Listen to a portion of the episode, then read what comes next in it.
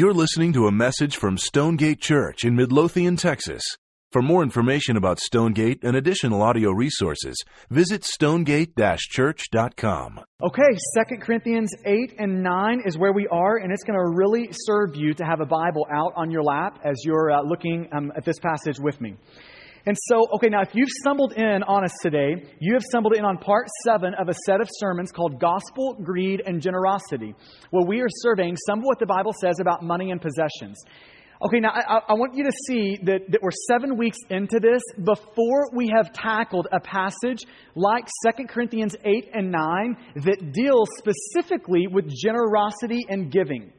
So we have spent six weeks, I, I would kind of consider it kind of plowing the ground, kind of laying the framework, so that when we see this passage in Second Corinthians eight and nine that deals with giving and generosity, that we can actually hear it rightly. So six weeks leading up to that. Now, I've been uh, in, in ministry for like ten, eleven years now. Plenty long enough to know that talk about giving and generosity oftentimes does not go well. And so uh, so I think it would kind of beg the question of, in, in light of that, in light of a lot of people getting mad at, at this whole thing that we're doing today, this talk that we're, we're kind of working through and this text that we're working through, uh, in, in light of it making some of us uncomfortable as we start pressing on giving and generosity, in light of all of that, I think it begs the question, why would we ever even preach it? Like, why would we ever do that? Now, there's a lot of ways that I think I could respond to that, but, but I want to just give you one reason that starts with the pastor um, who's in our network of church planters, Acts twenty-nine. Um, and he was planting and pastoring in a hostile part of the world, a part of the world that was hostile to the cause of Jesus. And so I, I want you to uh, listen. And by the way, I think his uh, picture is going to be up here on the screen. Uh, his name is Rashid. Um, he's on the left. His brother is on the right. So on the left of this picture, that's Rashid. I want you to, yeah, that's that's him. So planting in a, a part of the world that's hostile to the gospel. Now, I want you to, to listen to the blasphemy law that he is in, like under. So the government, like this is a law that, that he is underneath as a church planter in his part of the world. Blasphemy law, this is from their code, reads like this. Read like this. Whoever by words, either spoken or written, or by visible representation, or by any imputation, innuendo, or insinuation, directly or indirectly, defiles the sacred name of the holy prophet Muhammad, shall be punished with death, or imprisonment for life, and shall also be liable to fine. That's his context. That's where he's pastoring. That's where he's planting churches. That's where he's doing the work that God has called him to do. In July of twenty ten, he was um, accused of blasphemy. Uh, they imprisoned him and his brother. Um, after a prolonged stay in jail, they decided to let him out. And when he and brother and his brother are leaving the court, uh, leaving the jail, um, on their way home, a mob pulls up and um, guns down both he and his brother in the streets. Okay, now before we move on from that, you need to you need to feel that. That's got sights, that's got sounds, that's got smells associated with it. Okay, so don't just move on from that.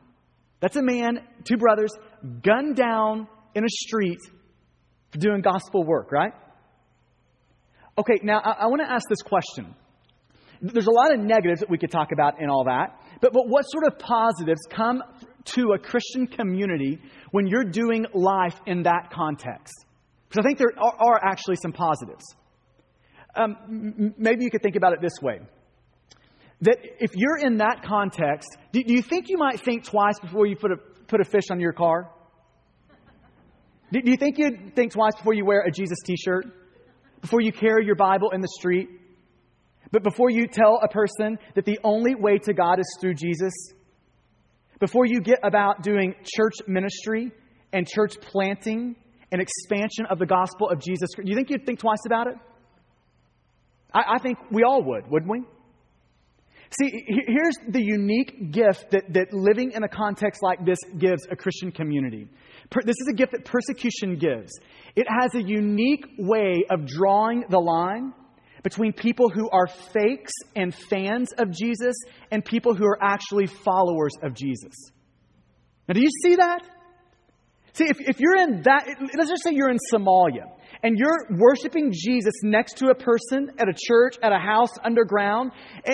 I don't think any of us are looking around wondering if this guy's a fake or a joke. I don't think we're wondering if this guy's a fan of Jesus. Just kind of likes to admire Jesus from a distance. I mean, he's worshiping there at the expense possibly of his life, knowing that the mob could show up for him tomorrow. See, it's got a unique ability to cut through all the weirdness that, that is our, you know, culturally what happens.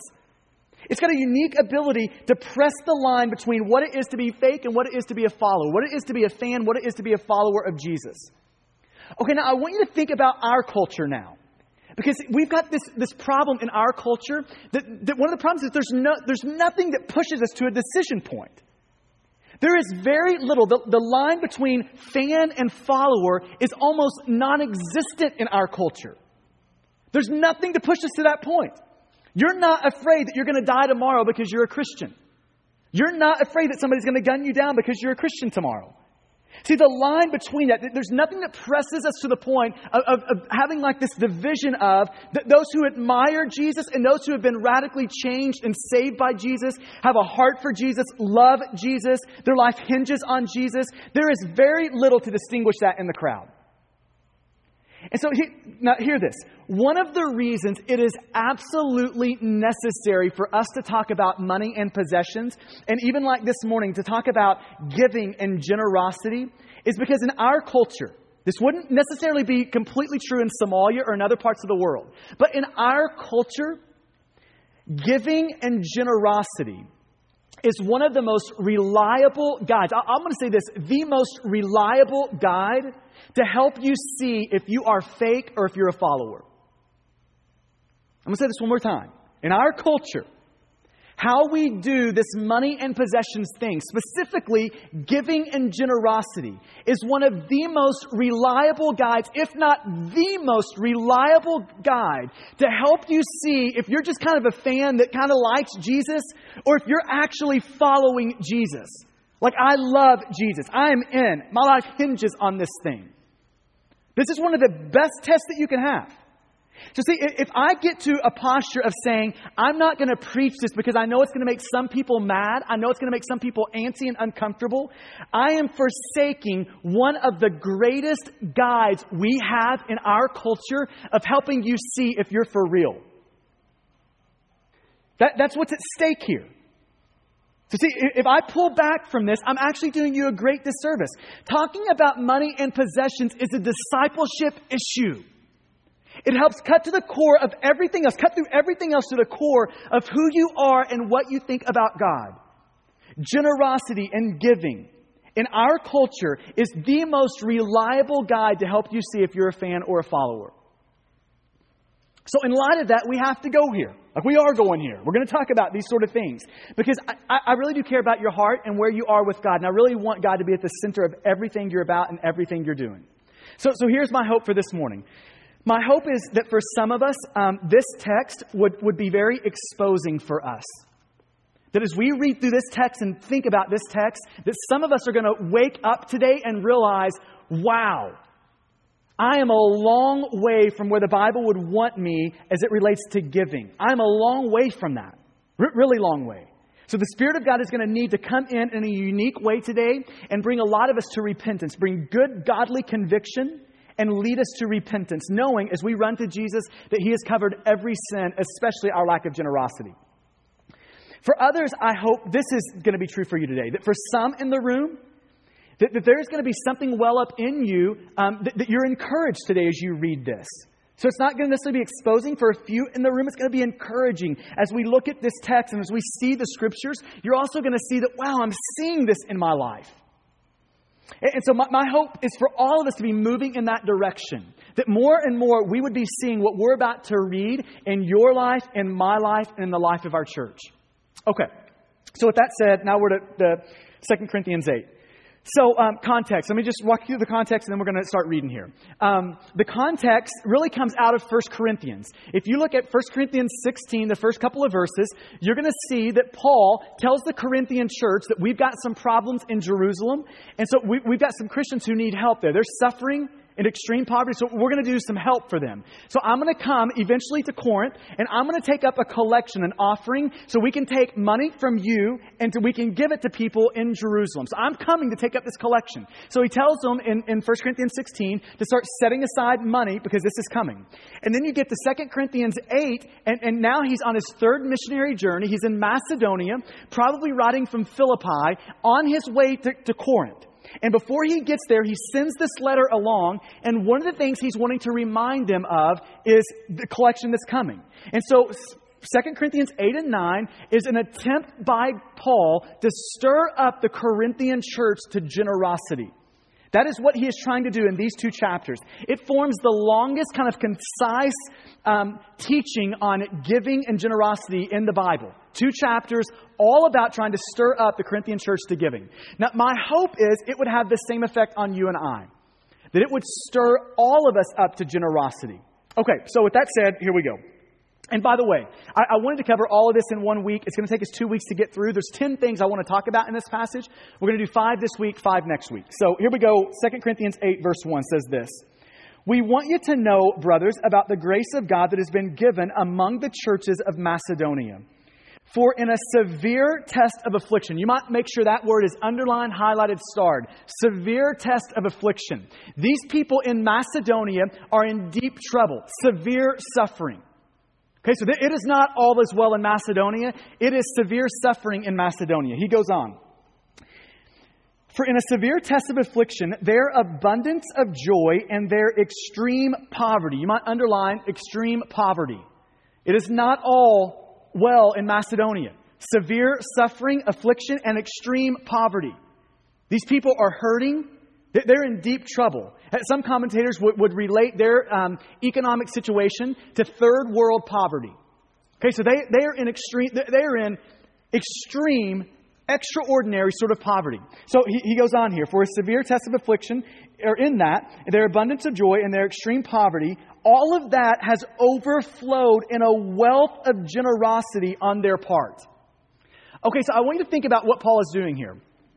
He is using the Macedonian church, these churches around this area. He's using these churches as a model for giving. So, so there's a sense in which he's using friendly competition here. He's saying, do you see how these churches are giving? Severe affliction and suffering, extreme poverty. And even in that, do you see how they're giving? So he's using the Macedonian churches as a way to stir up generosity in Corinth, a much, relatively speaking, a, a well-off rich church. It would be sin, uh, similar to God looking at Stonegate and saying, hey, do you see that inner city church in Dallas? Every one of them are in poverty. Do, do you see those churches there?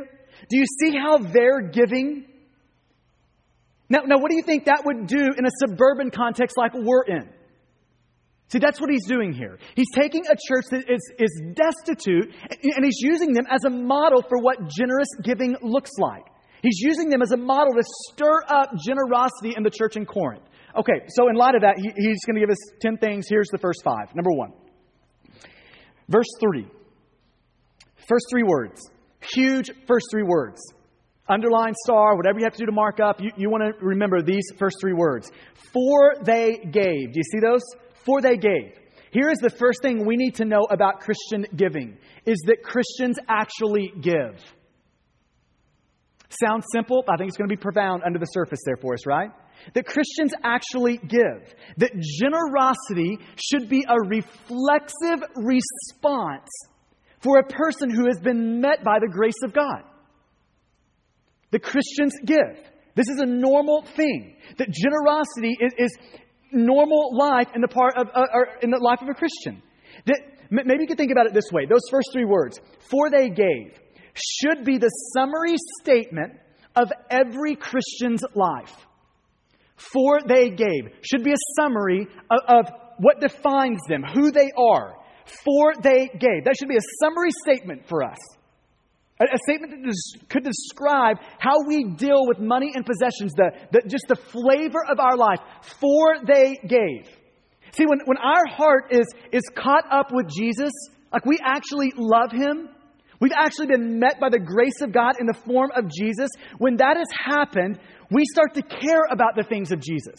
Money starts to flow out of us and into the causes and concerns of Jesus, into the plans and purposes of Jesus. Generosity is a reflexive response for every Christian. For they gave. That's a summary statement. Now, um, here's the tension with, with this issue. Is in the American church, this is not happening. This is the tension. Let's just survey the American church and ask the question, is that there? Is this a summary statement? And I think the answer is an overwhelming no, it is not there. Okay, so I, I want to give you just a little bit of work that's been done on this. A guy named Christian Smith is a sociologist. He's also a Christian. And he has done some of the most thorough research on giving in among Christians in America. He wrote a book on it called Passing the Plate. And so in that, I, I want to give you three things that he found in, in his research on this. Number one, he found this, that one out of four self-identified Christians, one out of four, self-identified Christians give nothing. So we just divide the church into four sections. One fourth of those, one of those sections would be the group that just gives absolutely nothing. Okay, then, okay. Now, and, and by the way, we're talking not a penny. We're talking about nothing, like not a cent, nothing. Okay, now next one. So one out of four self-identified Christians give nothing. Secondly, that the vast majority of Christians give next to nothing. So wherever nothing is, they're like one quarter of a step above that, just next to it. There's just a little smidgen in between them and nothing. That's the vast majority of Christians. Okay, so here's what his research found. That here is the median, so median range of, of or kind of the midway point of, of giving in America. So you take all the self-identified Christians, here's the middle point. Okay, this is the median. The median range of giving is zero point six two percent. So all the self-identified Christians, the middle of those. You take the middle number of giving, the middle is zero point six two percent. That means that for every one hundred dollars we get, that the median, midway point, is we give sixty-two cents. Okay, that's next to nothing. Okay, now he, he says, let's take the average. The average of self-identified Christians in America. They give six or two point six percent. two point six. That's the average. Now that's weighted with people who give way more than that, who way offset the scale. Average, two point six percent. Now here was an interesting thing he said though, that when you're doing like research like this, it's almost impossible to get an accurate number because everyone overestimates what they give. Everyone does. So you need to assume that if somebody were to come up to you and say, hey, percentage-wise, what do you give? That chances are whatever number you throw out is an overestimation. I just think about this. Think about every cent that you earn in a month. Every cent. Your insurance, perks from the company, you get a company car, you get a company phone, you get a company anything. Every perk you get, everything you get, that is what God has entrusted to you. Okay, that, that, that's the deal. That's the, that's the pot. Now take what you give and divide it by that pot of everything that comes into you. And I think what you would find is you probably overestimate too. That I probably overestimate. That unless you do the hard math on that and consider every perk and every little thing that you get in a month, you probably overestimate. I overestimate. So it's almost impossible to get a right number. So chances are, whatever this little number is, you know, two point six percent or roughly that, two point five percent, it's probably higher than, than it actually is. Okay, now here's the third thing he said. So number one, one-fourth self-identified Christians give nothing. A vast majority give, give next to nothing. And, and here was an interesting finding too. When you compare giving and earning, that, that we would, I think most of us would think this, that the more you earn, probably the more percentage-wise you would give. But actually the reverse is true. The more you earn, the less percentage people give. So I think we all probably buy into the, if I just won the lottery, you wouldn't believe how generous I would be. I mean, I'd be given to everything. You just show me, so I'd be in for it. And can I just say, not to burst your bubble, but you wouldn't. If you're not giving it now, you wouldn't give it then. I mean, isn't this interesting? Uh, he, he went on to say this, that if you look dollar for dollar of people in the Great Depression, in the Great Depression, they gave more percentage-wise than people now, Christians now. that percentage giving in the U S over the last thirty years has consistently been on the decline. Okay, are, are you seeing this? I think we've got a problem here. That, that if we're just going to survey, if we're going to ask the question, if giving and generosity is a is the most reliable test in our culture to determine the, the, the difference between a fan and a follower of Jesus, I don't think that I don't think that te- I don't know if we're passing that test. I think we've got a lot more fans than than followers. I mean, I think that this should, in some way, scare us all. Okay, now, this was, I think this might have been, for me, the most interesting thing that just watching, when he asked the question, what, what is the obstacle to this? Like, why aren't people giving more? He, he did this extensive survey and asked people the question, why is it that you don't give more? And, and I think this is a really interesting thing that people responded with. The, the, the biggest response he got to that question, why don't you give more, is this, I can't. In other words, my fixed costs don't allow me to give. Bills every month overwhelm earnings every month. Okay, so, and, and by the way, I think in a suburban context, this is the predominant thing people think when they answer that question. Th- I think if you surveyed the room, that would be the representative response of the majority of people in the room if you were to ask them, why don't you give more? The answer, I can't.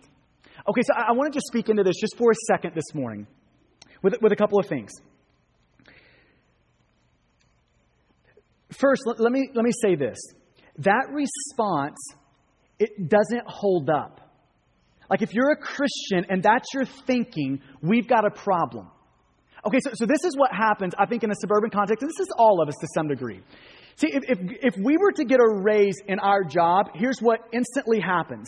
Our lifestyle swells to absorb that raise. So you get a one thousand dollars a month raise, your lifestyle just bumps up and it absorbs a one thousand dollars a month raise. Now, now, listen to me on this. Here's the problem. God does not hold you accountable for what you don't have. But He does hold you accountable for what you do have. Okay, now, let me try to walk through the implication of that. If your earnings in a month are right here, this is what God's holding you accountable for. Not here, not there, not way up there. He's holding you accountable for what He's given you. So, so listen to this. If your life, this is what you earn in a month, and your life is right there with it, your capacity to, to be generous has been choked out by the choices of your lifestyle. It's been choked out by your house, been choked out by the cars you drive, been choked out by the choices you make. See, here's the point. Whatever your earning is, every Christian has to make hard decisions. Like the non-negotiable is I give. I am generous. That's the non-negotiable. Everything else is negotiable. Everything else. Where we live. What, everything else is negotiable. What's not negotiable is giving. So, so here's the thing. Follow me. If this is your earnings in a month, we all have to make the hard decisions in life to keep our lifestyle below it. So that we will be freed to give generously. That requires hard decisions from everyone in the room. If this is what God has given you, this is what God holds you accountable to. So part of living faithfully to God with this is keeping your life down here so that you can actually give generously. In other words, saying that this is what God's given me, my lifestyle is here, so I can't give. That doesn't work. That's reflective of a huge problem underneath. God's not, maybe I can say it this way. God's not satisfied with that excuse. That, that doesn't hold water in God's economy. Okay, so, so here's the first thing. Christians give. Christians give. Okay, here, here's number two. See it in the first three words, by the way. For they give. That's a summary statement of the life of a Christian. For they give. Secondly, Christians give sacrificially. Now, now keep working with me in verse three here. It says this. Paul says, for they, talking about the Macedonian church, poverty, all that, for they gave according to their means, as I can testify. And then he clarifies. He's going to put a little caveat in there. Like a, well, let me, let me reconsider what I just said. It actually wasn't according to their means. It was beyond their means. So not just according, but beyond. Now, um, this is where the, uh, the air hits turbulence. So buckle your seatbelts. This is where it gets really rough. Th- this walks us into what I think is the biggest myth in the American church as it relates to giving. The, like the biggest myth, here you go. If I were to ask you a question that goes like this, What do you think God wants from you as far as your giving? What, what, what does God want? I think this is the dominant response of the American church. And the American church doesn't do it, but I think this is the dominant response in what we think, is God wants ten percent. So, so give God a tithe and you're good. It's, I mean, just as like I'm screaming this on the inside, can I just tell you this? That is, that's not what the Bible teaches. That's not correct. That's not what the Bible's after. That's not what God is after. That's not the right response to the question, what would God want from your giving? See, here's what that leads to. Most American Christians think this, that if I just give like this, or we'll just call it ten percent, then the rest is mine. So the ninety percent is mine. So I give this, and then God, leave me alone. The, the ninety percent is mine. Okay, can, can we just go back here and remember? Matthew twenty-five, parable of the stewards. God is the owner of everything. Amen? We are stewards of everything. Amen? There is no ten ninety like difference in this thing. It is God owns everything. And we have to figure out what it looks like to live sacrificially in light of that. That it's all His. That every penny you own, every perk you have is given to you by God. Every penny. Not ten percent of the pennies. one hundred percent of the pennies. Okay, so now to, to kind of give a little bit of, of the, the substance around this and framing this, I, I think it's important that we go back and just look at what the tithe is biblically and kind of move into the New Testament from that. So if you go to the Old Testament, you're going to see the word tithe mentioned a lot in the Old Testament. Now let me give you the background there just so you'll have this in your mind. In the Old Testament, there were three primary ways that people were supposed to give to. Number one, they gave ten percent per year to the Levites or the priests and the temple to keep that whole thing going. To keep um, the, the, the, the just the system that they had set up there, church world, I think you could think of it like that in the Old Testament, to keep that going. So ten percent went that way. They also gave ten percent to provide for the festivals every year. So now we're up to twenty percent. Every person was expected to do this. Now we got to twenty percent. Then every third year, they would give ten percent of their income to the poor and needy, to help the poor and needy. So if you do the math, in the Old Testament, here was required giving. twenty-three point three three whatever percent. Okay, that would have been normal giving for Old Testament believers. twenty-three point three three percent. Now carry that over into the New Testament, and here's what we find. That, that nowhere in the New Testament does Jesus command the tithe. Although in a few places He commends it. So it doesn't command it, but in a few places He commends the tithe. Like Matthew twenty-three is one of those places. But when the New Testament talks about the standard of giving, it is not talking about a percentage for you. It is talking about sacrifice. Maybe I could say it this way. The New Testament standard of giving equals sacrificial. That's the standard. It's not one percent, two percent, ten percent, twenty percent. It's sacrificial. That's the standard. Okay, now this is what we see in this passage. He says it's not a... It, This is a church, severe suffering, extreme poverty. They didn't give according to their means. In other words, if I have a dollar left over at the end of the month, you know, fixed costs are kind of here, then I'll, I'll give this if it works out. It wasn't according to their means. It was beyond their means. Do you see that in verse three? Beyond it. That means this. I am going to cut deeply into my life, the daily rhythm of my life. I'm going to cut deeply into that so that I can give generously. That's sacrificial giving. It's not according to your means. It's beyond it. Okay, so maybe you could think about three levels of giving. Level number one is below your means. And I, I think this would describe probably ninety-five percent of American Christians. Giving below their means. Not even according to it, but below it. Okay, then um, the second category is I think you could think about according to your means. In other words, if you have a little bit left over, then we'll give it. If not, we won't, but if we have it, we, we, we'll do it. So it's according to our means. And then I, this is the uncharted water, right? This is like that vast territory that no one seems to, to be floating around on. Is this idea of sacrificial. It's this idea of, of actually giving beyond your means. It's actually giving to the point where the math doesn't make sense. It's giving to the point where it requires risk for you. It's giving to the point that it actually requires faith for you. It actually requires dependence upon God for you to do it. It's giving to the point that it cuts into your life. That your life in some ways is bleeding because you are giving. That's sacrificial. See, what most of us, when we get to the giving thing, most of us respond just like the survey. I can't do it. I can't afford to give. Let me translate what that means. Translated, I can't afford to give. Translated, that means I can't give without it costing me something. Ironically, that's exactly where God would want you. To actually be giving in such a way that it costs you something. That it hurts. That you're bleeding because you're doing it. That, that's what God would have for you. That's what sacrificial giving is. So, so let me just be clear on this. Jesus is not after equal giving. He is after equal sacrifice. This is like Luke twenty-one sacrificial giving. Do you remember the story in Luke twenty-one? You might want to mark that at some point. Go back and read that. Jesus is watching people give in the temple. And he's watching people drop bombs in the offering plate. I mean, bombs. And, and he's not impressed. He's not impressed. But then you have this little widow come up that owns two coins.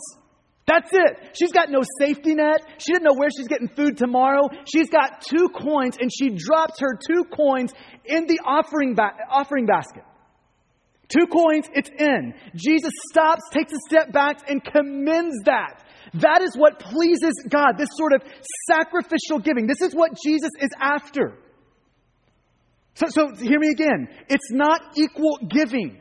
They were dropping bombs in the plate and he wasn't impressed. It was equal sacrifice. Do you know why he was impressed with the sacrifice of, of the widow, by the giving of the widow? Because her giving left nothing for herself. That's why. See, God is not impressed when we give, but yet we have mega back here behind us. That requires little, much less faith. He's, he's impressed by our giving when it cuts so deeply into our life that we actually have to depend on God for tomorrow. That's what he's impressed at in Luke twenty-one. That's what he's pleased at. So the standard is not equal giving. The standard is equal sacrifice. And see, this is where the church can get it all wrong. Because we commend and we get awed by people who drop a lot in, when God is awed by people who drop, like in proportion, they drop so much in that they have little left. See, that, that's what pleases God. He's after sacrificial giving. So, so let me just illustrate this for clarity purposes. Uh, consider two families. Family number one makes, their family of five, they make forty grand a year. And they decide this year that they're going to do the tithe thing. They're, they're going to give ten percent. So this year, they give um, they give four thousand dollars, a tenth of their income for this year. Okay, now imagine family number two. They don't make forty grand. They're a family of five. He makes, they make four hundred thousand a year. And, and they decide this year, I'm going to give a tithe. So, so they give forty thousand dollars this year. Now, okay, the question is, what is the sacrifice equal there? How would we look at that sacrificially? And can you see how the, the, the four thousand dollars of family one is much more sacrificial than the forty thousand dollars of family two? Can you see that? That in, sacri- like in, in the nature of sacrificial giving, they're not on the same planet yet. See, and the reason they're not on the same planet is because one family is left with thirty-six thousand dollars to live on, and the other family is left with three hundred sixty thousand dollars to live on. See, sacrifice means that it cuts into all of that stuff. It means that we're risking. See, there's no risk giving forty thousand dollars when you have three hundred sixty thousand dollars left. There is no risk in that. But it's it's fairly risky if you're making forty grand and you give four. See, this is what God is pressing on for everyone in the room. It's not equal giving across this room. It's equal sacrifice. That God would get us to the point of being sacrificial in the way we're thinking about generosity. So in light of that, let me just ask you the question. Your, your giving, your generosity, is it sacrificial? Like I'm talking cuts into your life sacrificial. I'm talking above and beyond your means sacrificial. I'm talking it's it's the widow's Luke twenty-one, two copper coins sacrificial. Would, would it be reflective of that? I think probably the, the, the biggest and the most often asked question that I've gotten as it relates to giving is the idea of how much. Okay, so I get sacrificial, so how much do I give? What What is that? And so let me just give a quick response to that. That, that I, you know, I, I think for a lot of people in the room, it would be probably good to start at a tithe. But, but I just want to reaffirm, a tithe is not some sacred thing in the Bible. That's not what God is after. If, if you start with a tithe, here's how you need to view it. That these are training wheels on the bicycle of sacrifice. So all, all a tithe is, is just get me on the bike so I don't crash and burn and fall into a ditch. But it's not what God's after. God is pressing, with this text in Second Corinthians, He is pressing on sacrifice. That's what God is after. For some of us in the room, that may mean ten percent. For others in the room, that may mean twenty. For others, that's going to mean thirty. For others, that's going to mean forty. For others, that's going to mean fifty. For some in the room, that's going to be, God's going to blow you up, and that's going to mean ninety percent. See, sacrifice is what God's after, though. He's not, he's not after, he, he's not after equal giving in this room. I'll say this again. He's after equal sacrifice. He wants you to give until you bleed. Like until you actually have to trust Him. Until it actually requires faith in Him. Okay, so uh, let me read this quote by C S Lewis as he tries to answer this question of, okay, so how much is enough? So, so how much is that? Here's how he answers it. I do not believe one can settle how much we ought to give. I am afraid the only safe rule is to give more than we can spare. In other words, if our expenditures on comforts, luxuries, and amusements, et cetera, listen to this, is up to the standard common among those with the same income as our own, we are probably giving away too little. If our charities do not at all pinch or hamper us, I should say that they are way too small. There ought to be things that we should like to do and cannot do because our charities or our giving, our, our charities expenditure excludes them. Do you, do you see what God's getting at here? In sacrificial giving, above your means giving, that it would actually preclude you doing some things in life that you would really like to do. That you'd really enjoy doing, that you'd really want to do. It would preclude that because you're giving sacrificially. So, so I, I just want to keep this in front of you again. Would the way you give be described like that? And if not, th- th- I want you to hear, this is where God wants all of us to go. You to go, me to go, our church family to go, all of us to go. Sa- sacrificial. Okay, number three. Number two is sacrificial. Number three is they gave passionately. They gave passionately. Um, the start of verse four, I think, is the most incredible couple of words. I mean, th- these, for me, some of the most amazing words in the Bible. I, okay, read these with me here. Starting in verse three. For they gave according to their means, as I can testify, and beyond their means, of their own accord. You might underline of their own accord. And, and look at the first word in, in verse four. Unbelievable, this first word. Begging. Highlight star, whatever you have to do to make it stick out. Begging us earnestly for the favor of taking part in the relief of the saints, begging us. Okay, um, I, th- there are some bad things about being the friends of a pastor. One of those things is you're probably going to make a sermon at some point. And so, uh, I got a good friend, goes to Stonegate. By the way, I asked for permission. He's good with it. Goes to Stonegate. And back in April, we, we were just starting to talk to friends and people and all that about the fact that we were about to do um, three months of extraordinary generosity this summer, that we were going to do a, a set of sermons that was going to survey some of what the Bible had to say about money and possessions, that, that we're about to go there. And uh, as we started this series, he came up to me and he said, uh, this was after the first morning we did, this was part one of Gospel, Greed, and Generosity. He says, man, I feel like I need to confess this. Um, when, when you first said this is where we're going this summer, it really tweaked me. Like I had this, this was his words, I had this little thing well up in me of, great, here, here we go again. What do they want from me now? And now, now test your own heart here. Don't you see that in you? I see it in me. I totally see that in me. I mean, when we started this series, this was my first gut reaction. I better buy whatever I want now before we start this thing, right? This is the time to buy. The green light is on. Okay, so do you see that in you? Because I, I see that little reflex in me. That, that little reaction in me. When we start talking about sacrifice and generous giving and when we have these conversations. And I think this is a healthy corrective for everyone in the room to contrast your heart when we have conversations like this. Like, I don't know what you just thought when we were talking about sacrificial giving, but I can imagine a lot of us thinking this. I hate every word that I'm hearing right now. And I think we need to contrast our heart when we hear these things and the Macedonians. Look at this in verse four. Do you see this?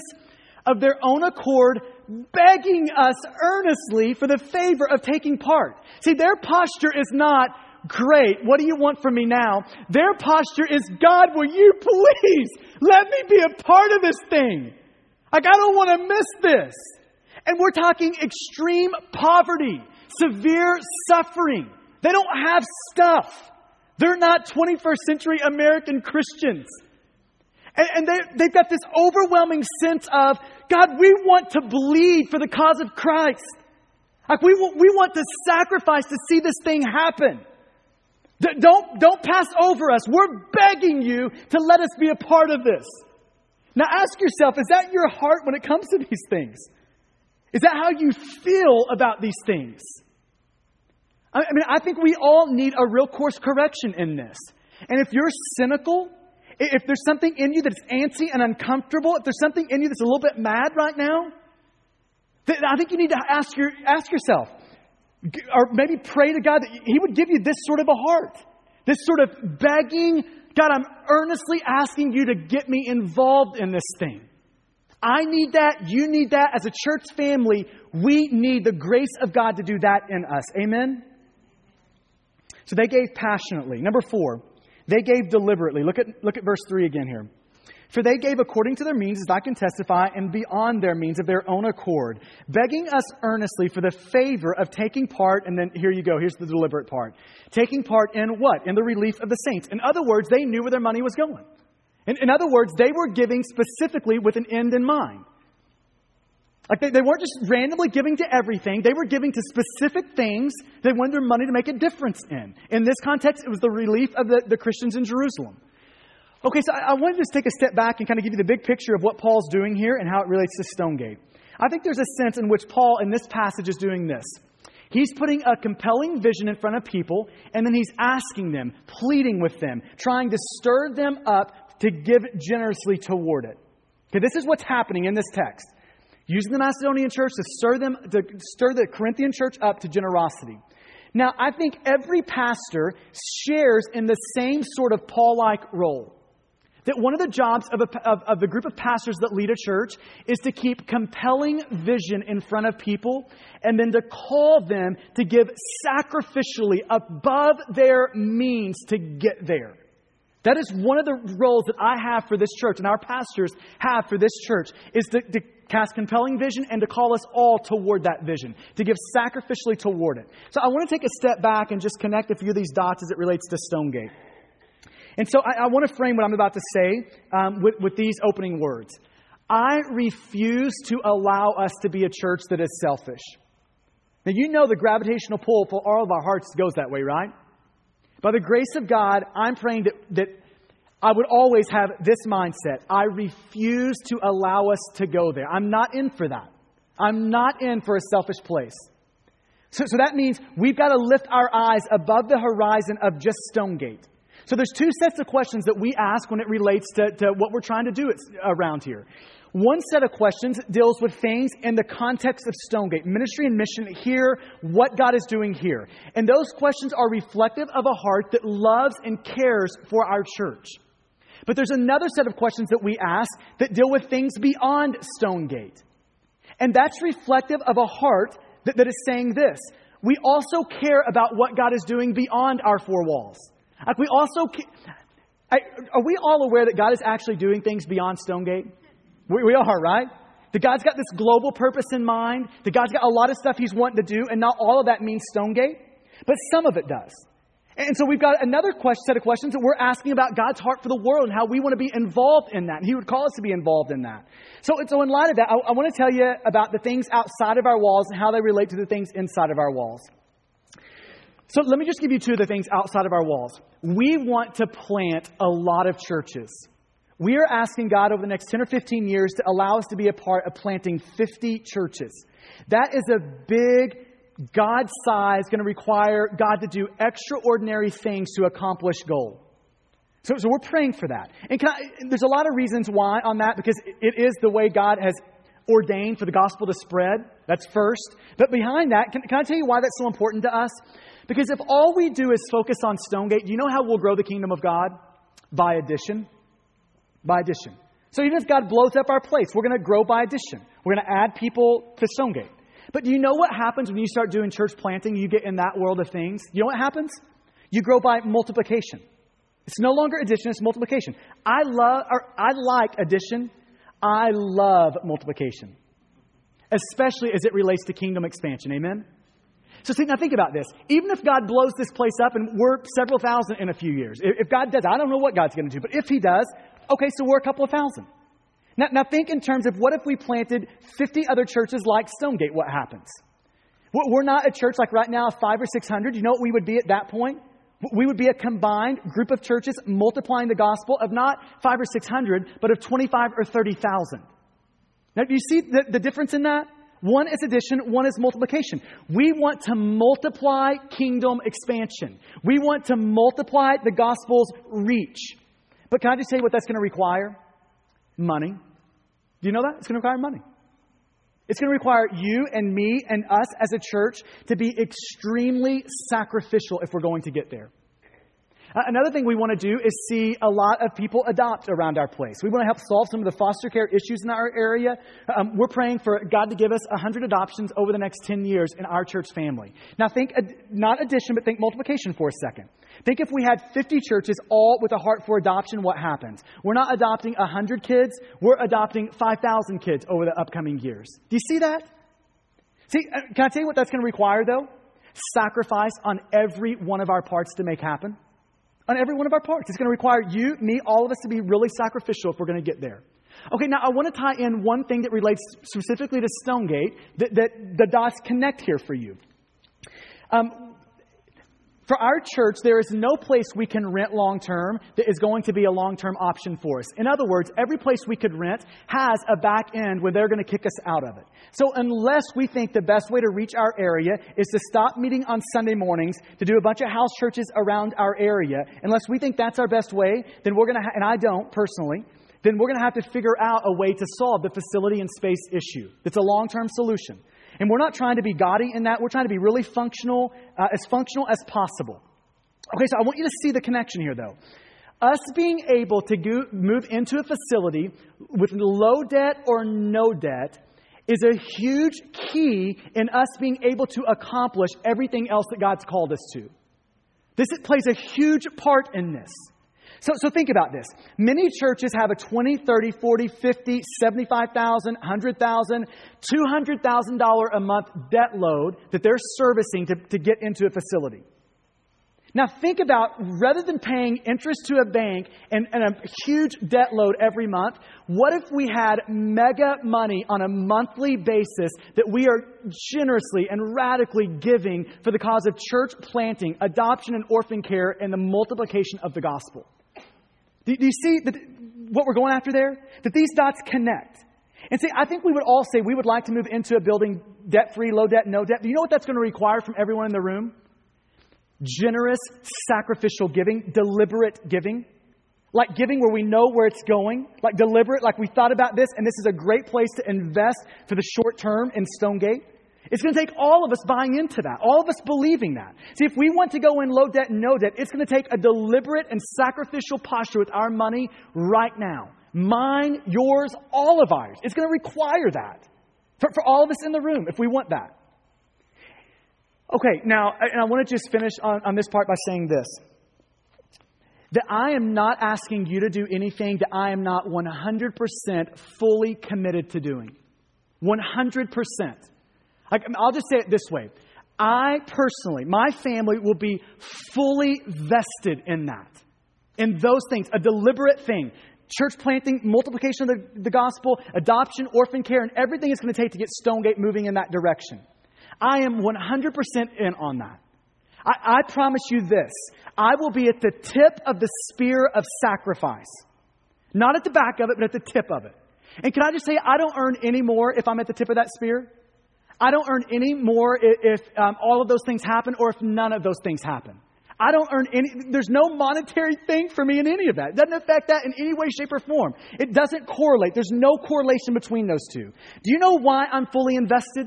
Because there's going to be a day where I'm about to die and I'm going to be looking back over my life. And here's what I want to know and be able to say about my life and the money that God's entrusted to me. That I put that in specific places, deliberate, not random, specific places that would multiply the gospel. And I think that's a worthy, God-glorifying, gospel-displaying thing at the end of our days. And the reason I can stand up here and tell you that, because I'm, I've already bought this thing. And it's a lot easier to, to sell what you've already bought, right? But but it's I think it's actually going to be a God-glorifying and gospel-displaying thing for you when you're about to die someday and you're looking back over your life. I think you'll be glad that you can say it. And so, man, I, I just want you to know, I'm calling us all to sacrificial giving. Everyone in our church to sacrificially considering what does it look like for us to be fully invested into this. Okay, last one, and then, then we'll finish up here. Verse five, their giving was an act of worship. Giving is an act of worship. Look at verse five. It says this, and this, not as we expected. All this generosity from the Macedonian church, not as we expected, but they gave themselves first to the Lord and then by the will of God to us. Worship is an all-of-life response to God that says, God, I am completely yours. Every piece and parcel of my life, it's all yours. Anything we want to talk about, God, it's yours. Job is yours. Money is yours. Family is yours. Kids are yours. Everything is yours. That's worship. It's an all-out, full surrender to God that says everything is yours. And do you know what God ha- what happens when we worship like that? When everything is God's? When God is the priority, where He is the thing, the centerpiece of what we love and treasure and, and prize in our life? Then, then giving and generosity naturally flows to that. This is why Jesus says, where your treasure is, there will your heart be also. See, when all of our life has been given to God, like we love God like that, when we're worshiping God like that, when He is our treasure, then, then all of our money follows our treasure. What we spend on, what we prioritize, all follows what we prize in life. Do, do you see that? That this is not ultimately, okay, listen to this. Ultimately, this is not a money issue. It's a worship issue. It's what do you love? That, that's the issue, that, that's the centerpiece of this. And when you love and prize and prioritize Jesus, generosity naturally follows that. You naturally have a concern for the things that concerns Jesus.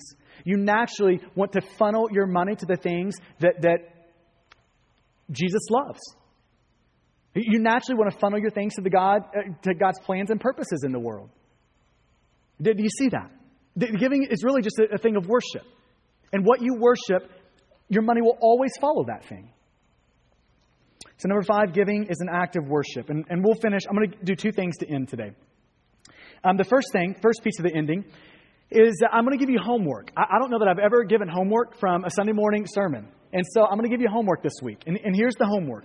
Today, as soon as I get home, I'm going to post on the city in the Stonegate Church group thirty-one questions um, that Randy Alcorn gives in the back of his book, The Treasure Principle. thirty-one questions as it relates to giving and, and specifically sacrificial giving. And, and here's the homework for this week. I'm going to plead and I'm going to ask you th- to this week, I-, I want you to run through and pray over all thirty-one of those questions. So that would mean that you probably need to take four or five a night this week. And, and dads in the room, get this in the context of your family. What a great teaching moment for your kids. For, for you to get these questions out, to read over them, and to ask your family, okay, where are we in this? Do we believe this? Are we in on this? thirty-one questions that deal with generosity and giving. And this week, this is your homework. Make sure that happens this week. Four or five a night will get you there by, this, by next Sunday. And here's the, the last thing I want to do. I want to make sure that we connect the gospel and giving. I want to make sure you see how these two things connect as the, the kind of the final um, turn of the morning. Okay, so um, if you think about this passage, First or Second Corinthians eight, one through nine, if you think about it in terms of those nine verses and what bookends those verses, here's what you see. Gospel on the front of these verses, gospel on the back of these verses. So look at verses one and two. Here's, here's the foundational logic that Paul is using here. Okay, if I'm going to state it in just a kind of a simple way, it would go like this. That grace brings joy brings generosity. This is the foundational logic of this passage. You see it in, in verses one and two. These people are under severe suffering, extreme poverty. And you see the, in the middle of verse two what it says about them? But they're like overflowing in joy. How do you get extreme poverty and extreme joy mixed together? How do you get severe suffering and overflowing joy mixed together? You know the only way that's possible is the grace of God. That's the only way that's possible. You know that grace has visited you when you are overflowing in joy and you're getting the heck beat out of you. You know that the grace of God has visited you when you're in extreme poverty and yet your heart is fully satisfied in God. You know that the grace of God's visited you. See, here's what the grace of God does for us. It brings us a satisfied soul, a contented heart, a heart that regardless of the circumstances is fully satisfied in, in God. Grace brings joy, and that always brings generosity. See, it's grace mentioned seven times in Second Corinthians eight and nine. Brings joy, and that joy brought an overwhelming response of generosity on the part of the Macedonian believers. Okay, now if you want to see what the form of that grace is, like when we say grace, what we're talking about, what, what is the grace of God? Give me a picture of that. Look at verse nine in Second Corinthians eight. Here is what grace looks like. Here's the form of grace. For you know the grace of our Lord Jesus Christ, that though he was rich, yet for your sake he became poor, so that you by his poverty might become rich. Here's grace. That Jesus Christ owns everything, everything, and yet willingly gave up everything that he owned. Do you know that? He gave it all up. He strapped on human flesh, lived a perfect life in our place, died on the cross as a substitute for your sin, substitute for my sin, rose on the third day from the dead. This is grace. Jesus gave up everything. Why, why did he do that? So that you who are poor could have it all. That's why. Why, why did he give up everything? So, so that you could actually have everything. Namely, him. That's why. This is what grace looks like. Jesus saying, I will be slaughtered so that you can be rich. That has nothing to do with money. It has everything to do with Jesus. Jesus is saying, I, I, I will give up everything so that you can have me. And when you have me, guess what you have? What your soul actually craves and longs for. That, that, that's what you have. See, see, the problem in generosity has nothing to do with our fixed cost. It has everything to do with our eyes are not fixed on Jesus who satisfies our soul. That, that's the problem. We're still looking for, for people and possessions and place to satisfy us. When Jesus is saying, listen, I've made you rich if you're a Christian. You've got everything you need. The, the, the adage is true, that Jesus plus nothing, not your house, not your cars, not your clothes, not Jesus plus nothing really equals everything. And that's grace, amen? Let's pray together.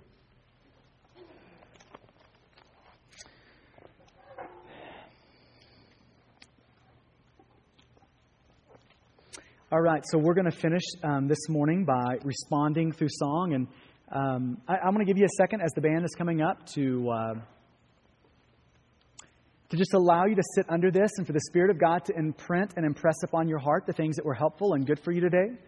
And uh, for the things that would not be beneficial for you or the things that were misspoken by me, for the Spirit of God to wipe those things free from you. And if you are not a believer in the room, like you're kicking the tires on this thing, you're still wondering, man, should I push the chips in with Jesus or not? Can, can I just remind you of God's generosity toward you? That Jesus, owning everything, gave up everything so you could have everything. Can I remind you of that? That because of the work of Jesus for you, God stands ready and willing to save you today. To satisfy the deepest cravings of your heart today. He stands ready and willing to do that. So if I could just encourage you, if, that, if that's you in the room, to cry out to God, to, to plead with God, God, here is my life, save me. And God will do that today. And if you're a believer in the room, can I, can I remind you of God's radical generosity toward you?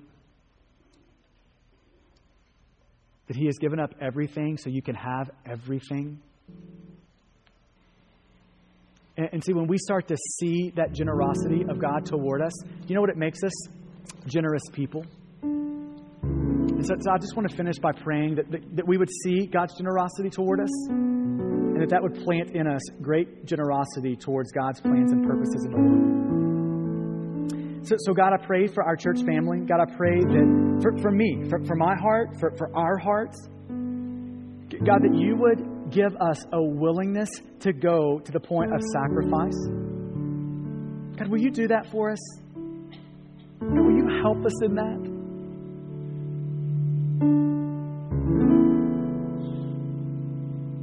God, will you give us a satisfied soul that can be generous? A, a, God, will you meet us with grace? And, and will you, with your grace, bring great joy to us? And with your joy, bring great generosity? God, I pray that you would. It's in your great name. Amen. Thank you for listening to this message from Stonegate Church, located in Midlothian, Texas.